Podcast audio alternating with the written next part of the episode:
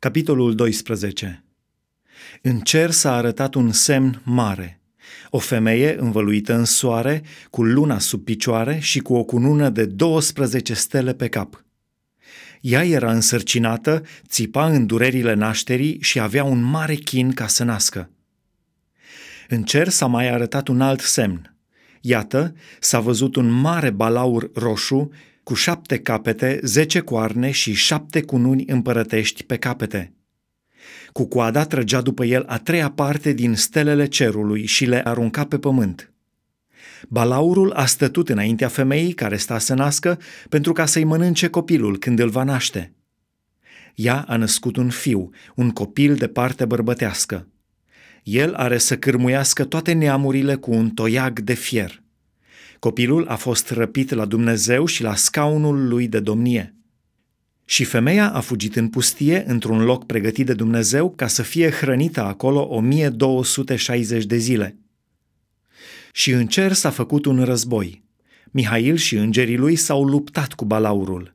Și balaurul cu îngerii lui s-au luptat și ei, dar n-au putut birui.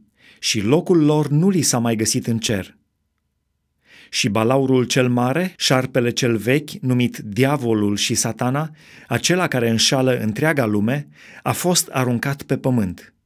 Și împreună cu el au fost aruncați și îngerii lui. Și am auzit în cer un glas tare care zicea, Acum a venit mântuirea, puterea și împărăția Dumnezeului nostru și stăpânirea Hristosului lui pentru că pârâșul fraților noștri, care zi și noapte îi pâra înaintea Dumnezeului nostru, a fost aruncat jos. Ei l-au biruit prin sângele mielului și prin cuvântul mărturisirii lor și nu și-au iubit viața chiar până la moarte. De aceea, bucurați-vă ceruri și voi care locuiți în ceruri! Vai de voi, pământ și mare, căci diavolul s-a pogorât la voi cuprins de o mânie mare, fiindcă știe că are puțină vreme.